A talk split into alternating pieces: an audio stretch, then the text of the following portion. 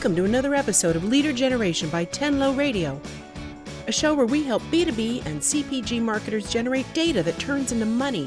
And our host, Tessa Berg, is the V P of U X and Technology Strategy at Tenlo. Tessa and her team at Tenlo have collaborated with data science, software, and marketing experts in the last ten years to develop and continuously evolve how a test and learn approach can effectively and efficiently help clients bring new products to market, accelerate leads through the funnel, and test new communication and sales channels. Welcome to another episode of Leader Generation, brought to you by Tenlo Radio. Our guest today is the V P of Platforms and Ecosystems at HubSpot, Scott Brinker. He is also the editor of chief martech dot com and the chair of the Martech Conference. Scott, thank you so much for joining us. We're excited uh-huh. to have you as a guest today. Great to be here with you, Testa. We recently read your white paper titled Five Trends in Marketing Technology for the Decade of the Augmented Marketer. And just that title itself is a lot that we'd like to break down. But before we start, we'd love to hear a little bit about your background and sort of the MarTech landscape that sort of brought you to fame. You know, I don't know, was it ten years ago? Yeah, it's coming up on that, uh, twenty eleven. Yeah. Oh, wow. So I've always kind of worn two hats. So professionally, for many years, I was running a uh, SaaS startup, Ion Interactive, made a platform for interactive content like quizzes and assessment tools. And then after that company was acquired, I uh, joined HubSpot to help them with their platform ecosystem and how HubSpot integrates with other apps. But sort of in parallel to that, for, yeah, boy, twelve years now or so, I've been writing this blog, chief martech dot com, really just driven by my own personal fascination with this intermingling, you know, between the cultures and the professions of marketers and technologists. And so, yeah, one of the projects I had done with the, you know, that Chief Martech hat on was trying to just map out all the different marketing technologies. And when I, I, I did that in twenty eleven, there were like one hundred fifty of them, which seemed like a lot. And then we kept going back to it like year over year, and it, it would go three hundred, and then one thousand, and then two thousand, and then four thousand. You know, and the one we published this year had eight thousand. It's just like, yeah, kind of took on a life of its own. So uh, yeah, between what I do uh, for my living and what I do with the blog, it's like marketing tech twenty-four seven. Yeah. This past year was eight thousand platforms. Well, so eight thousand marketing applications, you know, okay. Now some of them are really big platforms like Adobe and Salesforce and HubSpot. Most of them are actually these much more specialized apps. If you like use something Descript to like edit a podcast, like Descript is a MarTech app. It's a really cool one, but it's it's not going to be a billion dollar. Well, I don't know. Maybe I shouldn't say. Maybe they will be a billion dollar product one day, but you know, it, it's a long tail. What are the different types of categories? Like if people are going to go and look at this massive landscape, what kinds of categories or applications would they find? Yeah, so we have a couple levels of categories. Uh, so we have some really big categories for things like advertising, all the different, you know, advertising and P R technologies, and then things around like sales and e-commerce, things like for content and experience, uh, data, and all the things we're doing with data management and data analysis these days. And then you drill down into those large categories and there's subcategories within them. So for instance, like in advertising, you can be talking about search advertising versus like display advertising. You know, there's uh, tools for like video marketing. I mean, it just, it turns out there's a lot of marketing tech in the world. Yes. When I went there the last time, I used it as sort of an inspiration, as a starting point, just to research something that could help me kind of make logos or supplement creative on the fly. And I was amazed that there were dozens of solutions for that. And then I started on the road, well, what criteria should I be using? So for a lot of our clients, they've already invested in that C R M platform or a large C M S. How do they evaluate which applications will best fit in their ecosystem? Yeah, so that's one of the things I've become very passionate about. In full disclosure, this is the work I do with HubSpot, is there are so many great apps out there and there's so much innovation, but the challenge for most normal marketers is, okay, how do I get this stuff to work together? Because I'm not a technologist. I'm not going to integrate these things myself. I really do need these things to work together kind of out of the box. And so what you've seen with a lot of the, you know, major platforms like Salesforce, Adobe, yeah, HubSpot, is they've really invested in opening up their A P Is and working with these app developers to do the integration between the app developer and the platform, so that when the customer comes and says, oh yeah, I want to pick this app, I have this platform, it kind of just works. And so one of the other advantages that gives you is if you've already made a decision on what C R M platform you're using, for instance, then a really great place to start is almost all of these major C R M platforms have like app marketplaces that you can go to, and you can see the apps that are uh, certified, that integrate out of the box. In some cases, you can actually see the ratings and reviews from other customers on that platform. And it just becomes a really a helpful way to narrow the field of the choices that are going to be easiest for you to adopt. I love that. So that makes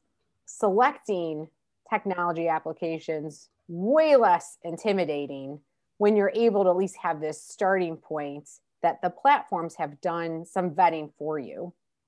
Are there any skills or any kind of experience that you think marketers should have, or the person they delegate to to select these applications? Like, what should the profile of that marketing slash marketing technologist look like? Yeah, so these days the, the technology is getting, particularly if you're Uh, selecting something that's already got an integration out of the box, uh, it's becoming less about the technical skills. And frankly, it's more about the business case. I think probably the most important thing is like, okay, what is the problem, the business problem or the business opportunity you're trying to solve?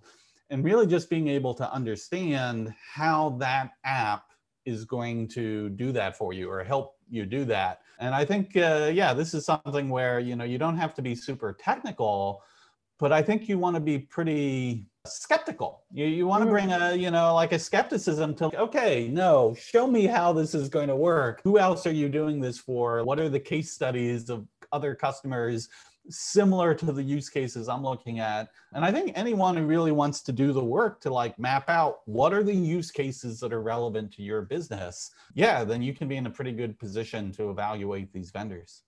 I really like that suggestion because I think it prevents marketers from falling into a common trap that we see, which is prioritizing or sort of falling in love with the bells and whistles and features of the technology before really solidifying what the problem is that they're trying to solve, or, you know, what experience they want to give their customers.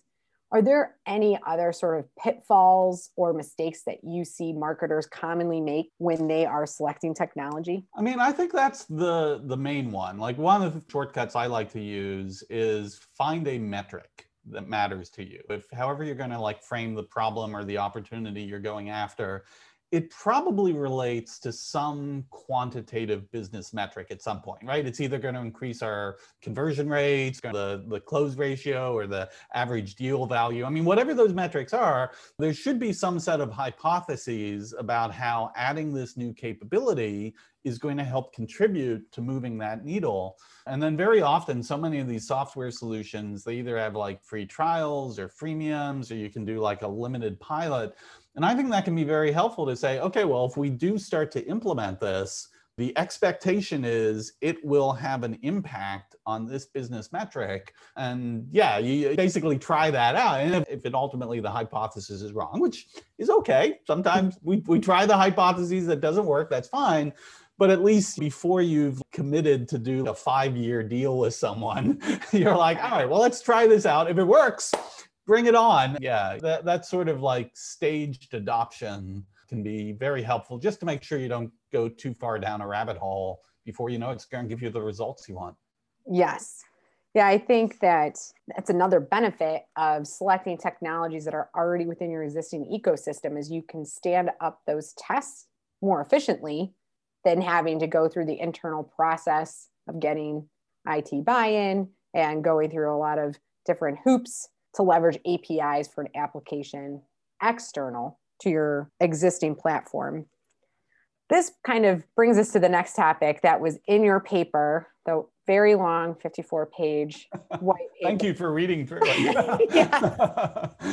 It was extremely interesting. I mean, it went fast. It's the five trends in marketing technology for the decade of the augmented marketer. And one of those trends is the proliferation of networks and platforms.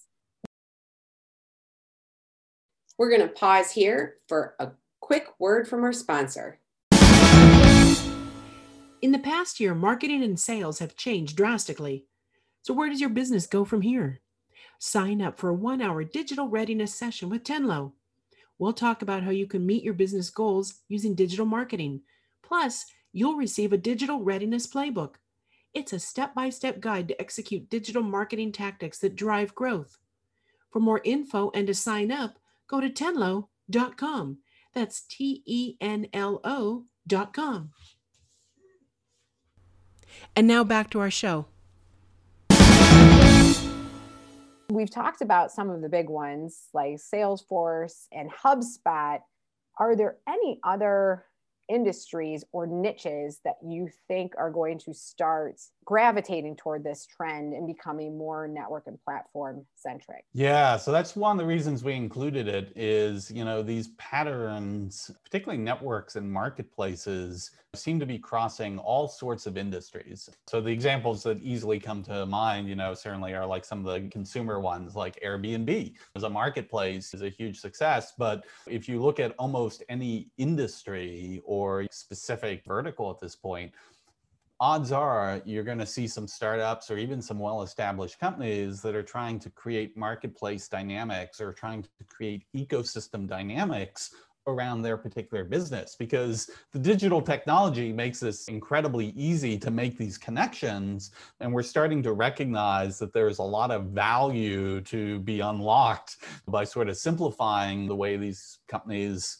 jointly work together to discover new customers, uh, facilitate the transactions, to help customers within an industry feel a sense of community amongst themselves so they can learn from each other. So I would say almost whatever industry you're in, I would be very surprised if there isn't some sort of network or marketplace starting to happen. And I think one of the things you can look at is, well, one, are there networks and marketplaces you can take advantage of? Like you can participate in them as a way to win customers. Or depending on the nature of your business, are you in a position to actually be the network or the marketplace within your particular segment of a particular industry? Yeah, it's a, there's a lot of interesting opportunities out there right now. Yeah, there really are. So a lot of the clients we serve are in industries like construction services and food manufacturing or food service. And traditionally, their routes to market are through large wholesalers or distributors or companies that sort of act as the professional consultant or the professional place to go to get specific types of tooling and equipment. Have you seen any industries like that start to move more digital or start to use digital tools in, in new ways that sort of move towards this marketplace network trend?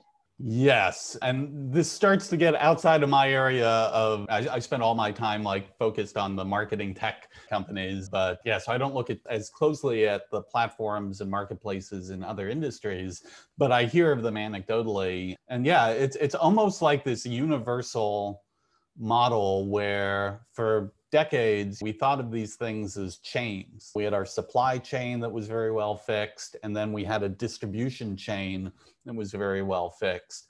And generally speaking, the vision behind more of these platforms and marketplaces is to, instead of having these rigid supply chains or rigid distribution chains, are there opportunities to make those more open-ended and fluid and, you know, competitive in some ways, so that you might actually have a network of potential suppliers, and your ability to pick the particular supplier to contribute to a particular job has a lot more freedom than perhaps a, a more rigid supply chain would have looked like. you know, and because the, where the digital technology makes this possible is the information of those participants in your supply network, right? That can now all be online. And so you can algorithmically be able to, like, you know, negotiate, okay, well, who can get me these supplies fastest under these specifications at this geographic location? And the ability to, if you've got a large enough network in that supply network, yeah, you can very often then like optimize pieces of the supply uh, network. Yeah, just much more fluidly than you could have before. And same thing from like a sales perspective is you might have a certain distribution channel that's well established, but now depending on your market, there might be all these other potential participants who could be in a, an environment where they might be able to also use your products or services or help distributors sell them. And if you're giving them these mechanisms to access that through, yeah, digital networks, yeah, it sort of opens up new channel opportunities for you as well. Yeah, so you mentioned something really interesting, and it's kind of the change in people behavior. People have always asked the question, who can get me this and who can get it to me most efficiently at this quality and these specs? But now we're starting to use digital channels to answer that question. And these marketplaces and networks make accessing the right people more, more efficient. And sort of with those levels of credibility, have you seen any other sort of changes in people behavior that is driving the popularity or even the need for more networks? Yeah, well, I mean, again, this is one of these cases where what we see in our lives as consumers, it doesn't end up being that big of a leap to say like, hey, I wonder if this yeah. same sort of thing could work for me in my business. And so if we look at the success of things like Amazon from a marketplace or, yeah, Airbnb or Uber, or, I mean, there's just a ton of these where you're like, wow, this unlocked a whole easier way for people to participate and do these transactions that previously the transaction costs, the discovery costs, the search costs were just far too high to make it practical. And the digital models for networks and marketplaces, yeah, just can dramatically change the costs there. I, I will give a shout out. There's a great book called Platform Revolution. It uh, was written by Marshall Van Alstine and then uh, a couple other folks. And it's all about platform models for businesses. And most of the examples are not software, like, you know, like a Salesforce. Most of them are more traditional industries and how they are now starting to adopt these platform models in the work they do. I will definitely check that out. Now that you just said that, I realized I downloaded that. I have it on. Have See, it. Awesome. You're ahead of me. Yeah. I, I, now I just need to read it. Details. Yes. So another trend that's mentioned in your white paper that goes along with this is no code platforms. Mm-hmm. And I think this is a phrase that's, you know, really new to me and really new to our audience. What do you mean by no code? There's a narrow definition of this, and then there's a much broader concept that's happening, and, and they're both pretty exciting. Uh, so the, the narrow definition of no-code is like a tool that lets just a general business user in a very visual way build a simple app. Like a real easy example in marketing is landing pages. Odds are you've got a bunch of landing pages you want for your business. Your web developer does not want to spend their days building landing pages for the marketing team. So there's become these tools out there that make it really, really easy for a non-web developer marketer to say, oh yeah, here's a landing page. It fits in this template. I want this content. I want to maybe A B test this offer, publish it, and I'm done. And so what's happened is there is now a universe of hundreds of these tools that they sometimes get called no code, but it's not just about building apps. It can be things like building landing pages or websites. It can be built things like Canva for doing graphic design. I'm not a graphic designer, but I can use Canva and I can produce a bunch of stuff that actually looks really good. I mean, and there's tools for video editing and machine learning and all these sorts of things that you used to have to have an expert to do anything. And now this whole category of no-code tools is basically empowering general business users to at least self-service a lot of the low-end cases. I mean, don't get me wrong, you still, as a business user, you're not gonna go off and like build a whole new e-commerce site on your own. You still want a professional developer for that. But yeah, when you have these smaller things you need, that it would be a waste of time. It would be a waste of money to have like high-end developer do it for you. To have the ability to just put together a little workflow or a simple little app, this is this is incredibly empowering. And so, yeah, we are still at the early stages of this, but I think you can see just hundreds of examples now of the, the, these new tools. And I think over the next ten years, yeah, it's just going to be incredible, the superpowers that pretty much all of us are going to have at our fingertips. I think it's interesting that you said it's going to give us superpowers, where when you first hear, oh, well, now you can be creating design assets. Did you ever run into a situation where a designer or maybe even someone in I T, if you're talking about workflow automation, is like, whoa, whoa, whoa, whoa, whoa, that's my job? Yeah. So there's two levels to this. And the first level, I think, is like really important to recognize. Is most of the things that people are going to do with these no-code tools are things that, frankly, simply would not have been done. Because trying to get, you know, someone in I T to like build out this custom app, when it's a little workflow that's only going to affect maybe like five people on your team, they're going to be like, I T's going to be like, this isn't worth it. We'll schedule it three years from now. Piss off. But like for you to then like say, oh, I want this little workflow. So when we're checking things off in this Airtable thing here, it will automatically trigger this thing here because it just makes our job easier. These sorts of low-end cases, I mean, there are millions of them. I mean, throughout everything we do every day, there's all these things of like, oh yeah, I'd really like a custom little banner I could put in my email. Now, yes, I could, in theory, try and track down a graphic designer and spend two thousand dollars to build a custom banner for my email.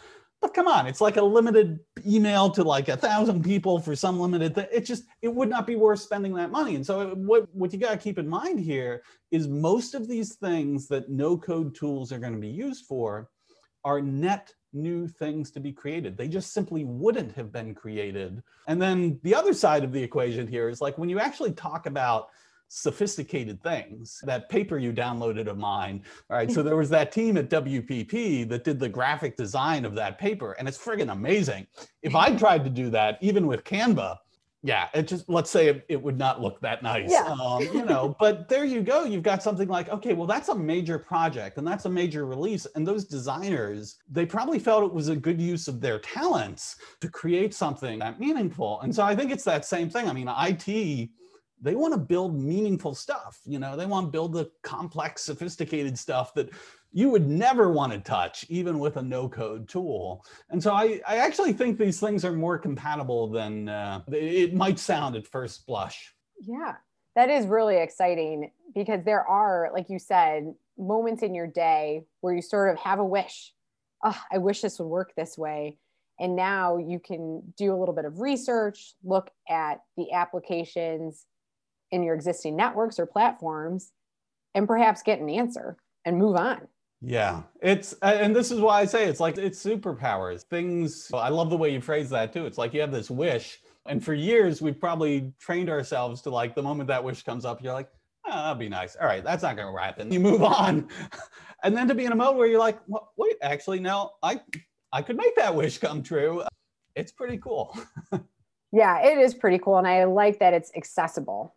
You don't have to be a developer. You don't have to have a computer science or data background in order to start realizing the benefits of the really, really smart people who created some of these no-code applications with that technology already built in. So this gets us to the subject of what's in the title of your paper, which is the augmented marketer. Mm-hmm. Tell us a little bit about the different sort of components of what makes up and what's the definition of the augmented marketer. Yeah, I mean, the, the idea behind the augmented marketer is that the tools that the average marketer will have at their disposal just lets them do things that five years ago even were just like the realm of science fiction. So like the no-code tools are a really big example of that. You know, networks and marketplaces. There's marketplaces for creative services. So let's say I... I, I need something creative. It's more advanced than what I feel comfortable doing with a no-code tool, but I don't want to have to go out and find a whole agency just to do this one-off thing. If I go to a site like Fiverr, you know, or Upwork. And I'm like, hey, this is the spec of what I need. This is what I'm willing to pay for it. All of a sudden you get like three bids on this. Someone does it, turns it around in twenty-four hours. I mean, this is amazing. The, the way in which marketers can go from idea to execution. And then like one of the things we closed the paper with was looking at some of these A I related technologies that, again, they're not taking jobs away from marketers. You know, what they're doing is they're finding these tasks that were so tedious or just by the scale of the analysis, like inaccessible for a human being to do, and applying machine learning algorithms to like do that grunt work for us so that we as marketers, we can think at the level above that of what's the big idea? What's the integrated approach we want to take to this? Uh, how do we want to collaborate, you know, with our customers and our partners and our organization to make this happen? Like marketers are like anyone else. It's like, we want to focus on the meaningful, meaty, challenging, fun stuff. We don't want to be doing the drudgery of, okay, I have to crop out this picture this way. And, you know, I just want to throw it up to a machine learning thing and say, like, get rid of the background, and it pops back and it's perfect. I'm like, all right, moved on to the next task. And so I think you just look across all these innovations and you're like, yeah, as a marketer, the capabilities you're going to have over this next decade, I mean, I, I think it's the golden age of marketing. You will be able to do far more than any of your predecessors could have ever even dreamed of. So yeah, that's the age of the augmented marketer. That is exciting. And you gave a really interesting example of taking an image and getting the background zapped out because the application knows what the background is. Do you have any other examples of where you're seeing machine learning and A I play a role in addressing those tedious activities? Oh, sure. Well, I mean, like a, a great example would be like um, segmentation, right? Like segmentation has always been really important to marketing. But to be honest, the way in which we've manually tried to identify segments and pull them apart, A, it's a lot of work, uh, and B, it doesn't always, there's a bunch of trade-offs you start to make of like, well, it kind of is this segment or it's kind of that segment. And when you think about it, this is a perfect task for machine learning, where you can look at all the data of all your customers historically over time, the characteristics they have, the success they had with your products or services. You can pull in other general market data, and the machine learning algorithms can actually go through this and they can help identify the clusters and the characteristics. It still requires the talent of the marketer. Like once you've seen those clusters and that segmentation, like how you will want to craft your story and your narrative and your strategy for each of those segments, still a really huge part of marketing leadership. But you're now leveraging machine learning to really look at the data to understand like what are the actual segments within your customer. And it, very often people are surprised. There's like segments we discover that we didn't even really realize we're a segment until then you actually, the machine pulls out the cluster and you're like, well, wait a second, now that you show it to me, uh, yeah, that makes sense. Of course it does. Wow, what an incredible discovery. You've been listening to another episode of Leader Generation by Tenlo Radio. Be sure to subscribe on tenlo radio dot com.